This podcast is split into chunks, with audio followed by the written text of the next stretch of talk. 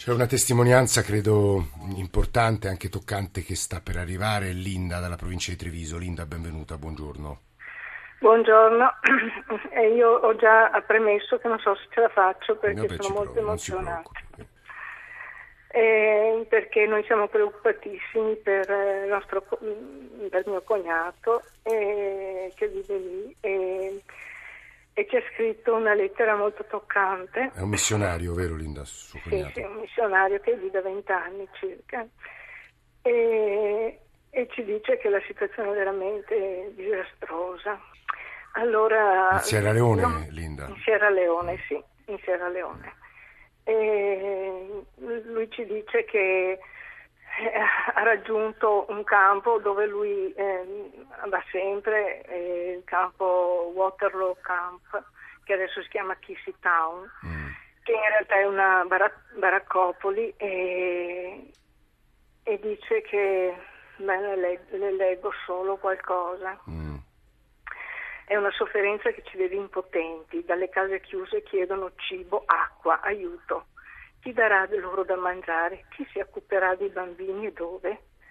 Venerdì sono andato lì con 20 sacchi di riso, 15 cipolle, una tanica d'olio. Pensavo di aver portato qualcosa. Disperatamente mi sono accorto di non aver portato niente.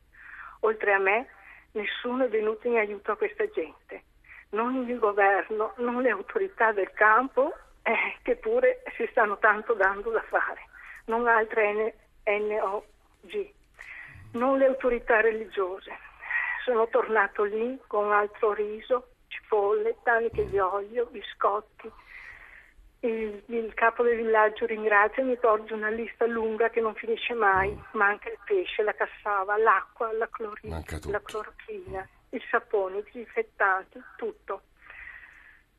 Tutti hanno una sacrosanta paura di avvicinarsi, paura di essere coinvolti. E I bambini questo- piangono, nessuno li consola, sono sporchi, nessuno li lava, hanno fame, vogliono sicurezza e affetto e non c'è nessuno per loro. Solo Ebola e la sua volontà di morte. Mi viene di- da gridare aiuto, ma a chi? Tutti hanno i loro problemi.